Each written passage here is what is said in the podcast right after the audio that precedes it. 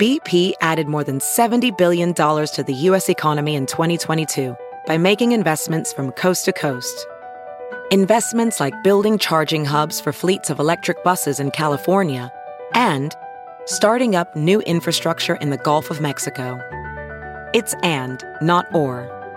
See what doing both means for energy nationwide at bp.com slash investing in America.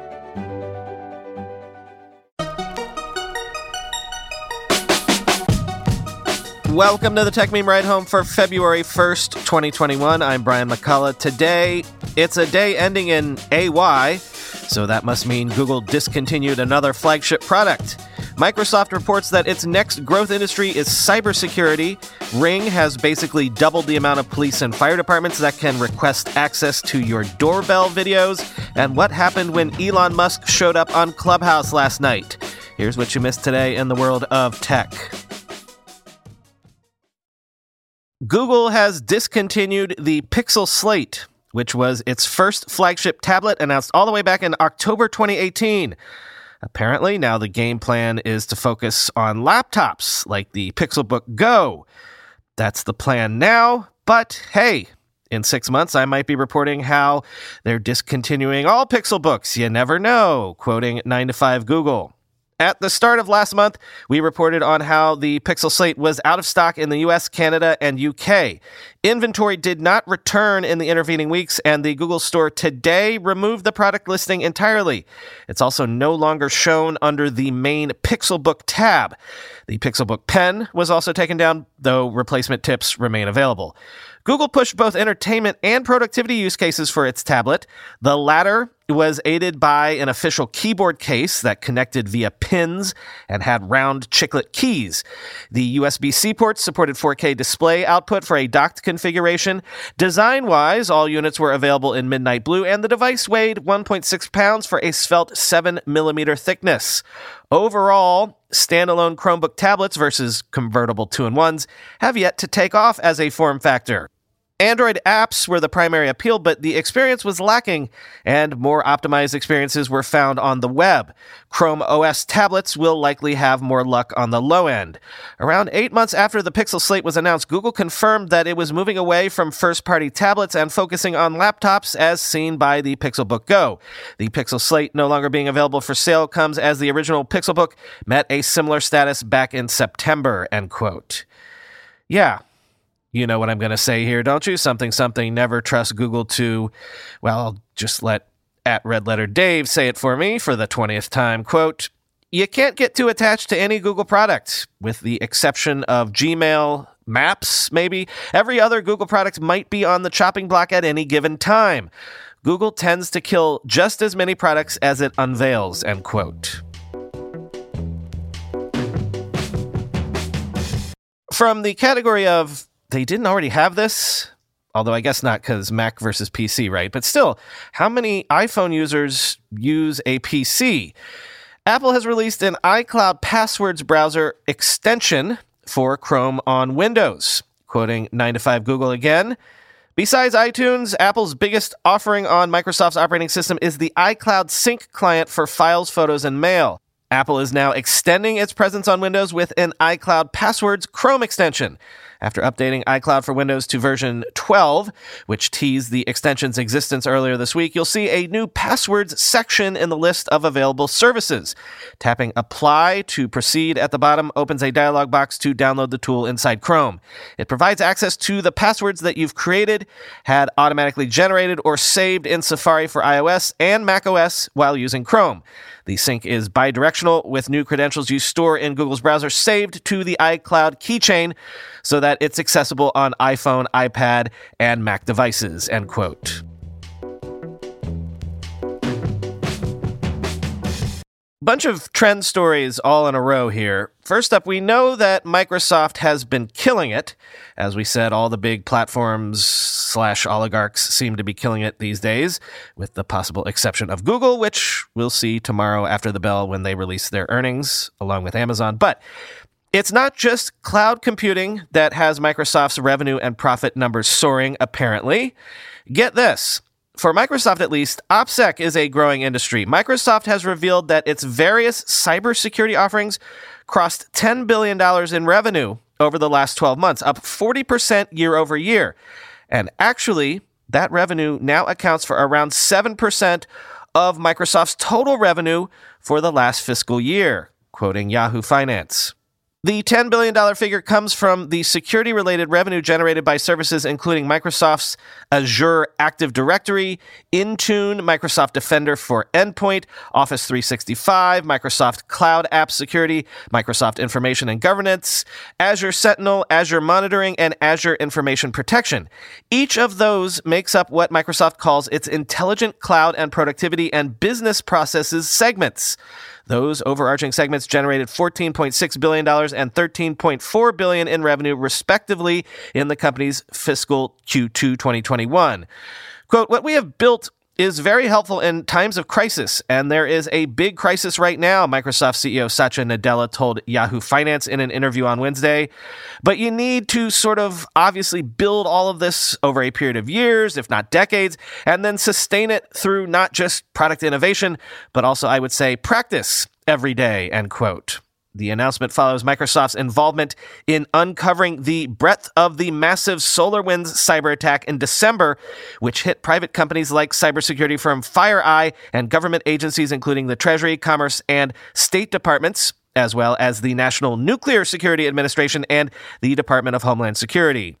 I was most proud that we became the first responders for this attack. Vasu Jakkal, Microsoft Corporate Vice President of Security, Compliance, and Identity Marketing told Yahoo Finance, quote, We were the defenders that other defenders were turning to. We were working with FireEye and across the public sector and private sector coming together saying, what should we do and how should we protect our world against it, she said, end quote.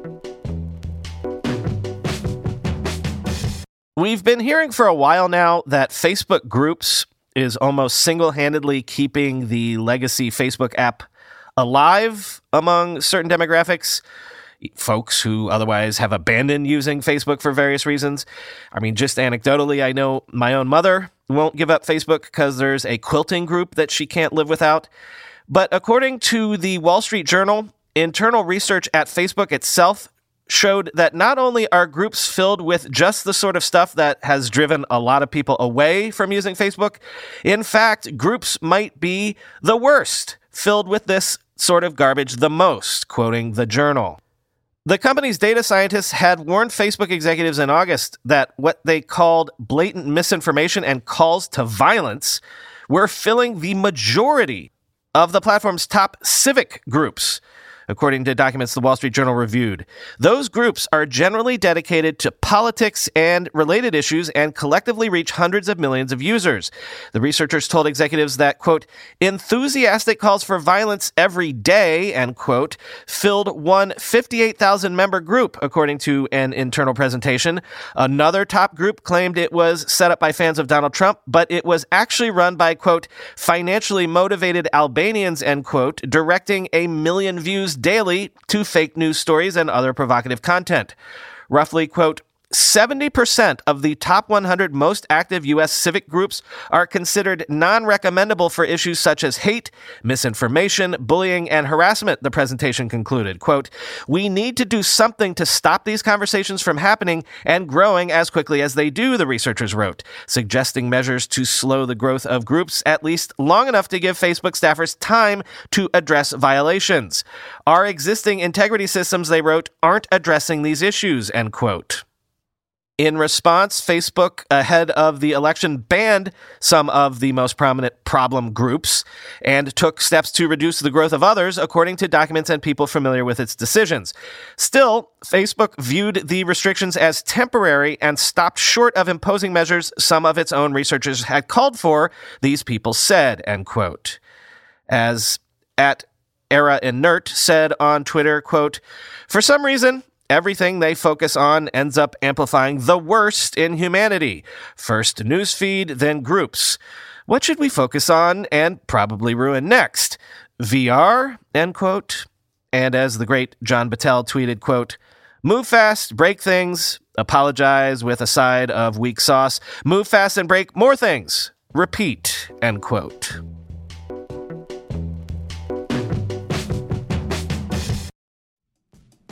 When you go through airport security, there's one line where the TSA agent checks your ID and another line where a machine scans your bag. The same thing happens in enterprise security, but instead of passengers and luggage, it's end users and their devices. These days, most companies are pretty good at the first part of the equation where they check user identity, but user devices can roll right through authentication without getting inspected at all. In fact, 47% of companies allow unmanaged, untrusted devices to access their data. That means an employee can log in from a laptop that's had its firewall turned off and hasn't been updated in six months, or worse, that laptop might belong to a bad actor using employee credentials. Kolide finally solves the device trust problem. Kolide ensures that no device can log into your Okta protected apps unless it passes your security checks. Plus, you can use Kolide on devices without MDM, like your Linux fleet, contractor devices, and every BYOD phone and laptop in your company. Visit kolide.com slash ride to watch a demo and see how it works. That's K-O-L-I-D-E dot com slash ride. As a professional welder, Shayna Ford uses Forge FX to practice over and over, which helps her improve her skills. The more muscle memory that you have, the smoother your weld is. Learn more at meta.com slash metaverse impact.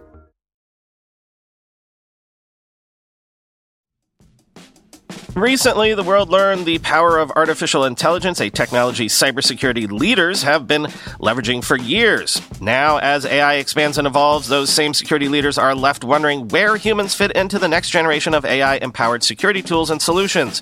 Arctic Wolf, the industry leader in managed security operations, seeks to answer this question in their newly published report, The Human AI Partnership. Access the insights of over 800 cybersecurity decision makers in North America and the United Kingdom to better understand how organizations are weighing the benefits and risks of deploying AI tools. Uncover the biggest obstacles to turning AI and human engineers into a formidable team. Discover why the near term benefits of large language models are being upended by a crucial flaw in the technology. And learn what the rise of AI tools mean for human practitioners moving forward. Get your copy today at arcticwolf.com slash techmeme. That's arcticwolf.com slash techmeme. And continuing to keep our eye on how Amazon is creating a friendly neighborhood panopticon with its Ring product, the Financial Times says more than 2,000 police and fire departments in the U.S. have now partnered with Amazon's Ring, with 1,189 new departments added over the past year. So basically, doubling their partnership numbers. Quote, all but two of the 50 U.S. states, Montana and Wyoming, now have departments involved with the Ring program, which allows officials to contact users in a particular area and ask them to provide captured footage via Ring's app to assist investigations. In 2020, the departments collectively requested videos related to more than 22,335 incidents. Amazon would not provide a comparative number for 2019, but the dataset does show the number of forces working with the Ring platform has jumped since 2018 when just 60 forces were signed up and since 2019 when there were 703 onboarded. Among the most active forces in the country was Milwaukee, Wisconsin, which made 431 requests in the second half of 2020 2020, more than any other force in the country. Public Information Officer Sergeant Efren Conejo noted the high number of homicides in the city and hundreds of shootings. Quote, for a lot of those types of incidents, we are canvassing for video surveillance, he said, end quote. Here's the thing. I don't want a ring doorbell in my life because I don't want Amazon or the police in my house. Fine. But as I walk down my block here in Brooklyn, you can see tons of brownstones, tons of my neighbors with ring doorbells installed. So I don't know if the NYPD has partnered with Ring or not, but I'm assuming that I'm being videotaped by my neighbors every time I walk down the street. How do I opt out of that? And I think we've hinted at or talked about in passing a couple of times before that one of the things the pandemic has accelerated is the adoption of augmented reality in automotive and other manufacturing industries, where it is increasingly being used to provide remote assistance to employees in real time. Quoting the Wall Street Journal. Augmented reality, which superimposes digital content onto a user's view of the real world, became more valuable for some companies such as Mercedes Benz and L'Oreal last year amid social distancing requirements and lockdowns. The companies are using the technology to provide assistance for employees and consumers in real time without needing to be physically present. Last summer, L'Oreal began using Microsoft's HoloLens 2 headset to help employees install and troubleshoot manufacturing equipment with assistance from experts in different parts of the world. While wearing the HoloLens 2 headset, users can see data instructions and 3D visual images in their real world view. They can manipulate digital objects by using their fingers to grab the corners of the object and drag it over to one side, among other gestures. With remote assistance software, a user wearing a headset can share their real time view with others who are using a desktop or mobile device. The worldwide total market value for augmented reality is expected to grow to $140 billion by 2025, up from about $10 billion last year, according to a report this month from tech market advisory firm Allied Business Intelligence. Those figures include hardware, software, and content, AR advertising, platforms and licensing, connectivity, and much more, end quote. Which, that's some serious growth serious market expansion that is happening right now. So, apparently, for 10 years, there was a bug in sudo, which is used in several versions of Linux, that allowed any local user to gain root access to a Linux system. The bug has now been fixed, but, uh, quoting Bleeping Computer, sudo is a Unix program that enables system admins to provide limited root privileges to normal users listed in the sudoers file, while at the same time keeping a log of their activity. It works on the principle of least privilege, where the program gives people just enough permissions to get their work done without compromising the system's overall security. When executing commands on a Unix like OS, Unprivileged users can use the sudo superuser do command to execute commands as root if they have permission or know the root user's password. Root is the system superuser, a special system administration account. The sudo privilege escalation vulnerability, tracked as CVE 2021 3156, was discovered by security researchers from Qualys, who disclosed it on January 13th and made sure that patches were available before going public with their findings. According to researchers, the issue is a heap based buffer overflow exploitable by any local user, normal users and system users listed in the sudoers file or not, with attackers not being required to know the user's password to successfully exploit the flaw. The buffer overflow allowing any local user to obtain root privileges is triggered by sudo incorrectly unescaping backslashes in the arguments, end quote.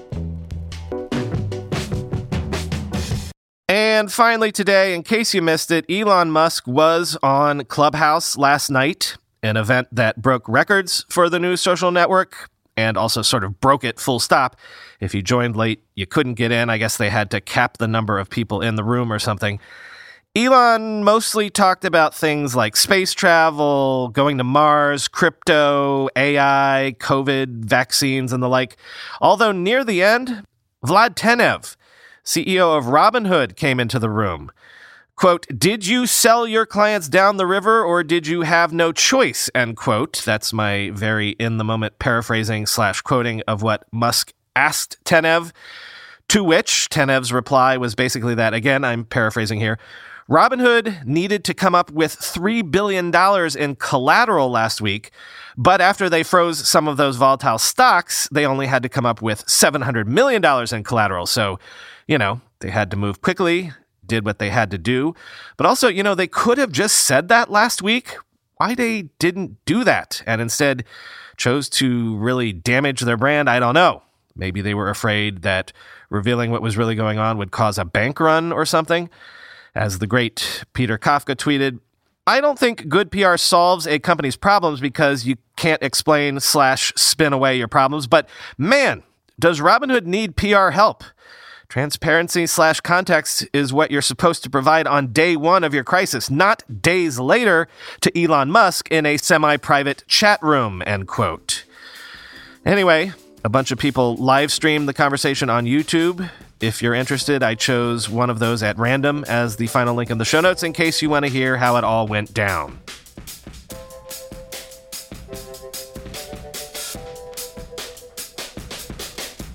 By the way, someone who was on stage last night with Elon on Clubhouse was Garry Tan, who often hosts regular Clubhouse events with the likes of Steven Sinofsky and Marc Andreessen. But if you want access to a very intimate and personal conversation with Garry Tan, where we find out how he works and how he sees the world, you're gonna want to sign up for Ride Home Plus so you can hear the next Office Hours episode with Garry Tan, which comes out this Friday. Of course, you can sign up at tech.supercast.tech, link at the bottom of the show notes. Weather report it is snowing to beat the band here in Brooklyn right now. If I can get this out the door soon, gonna take the kids to the big sledding hill in Prospect Park. Be on the lookout for some videos posted to Twitter if we're successful. At BrianMCC if you're interested. Talk to you tomorrow.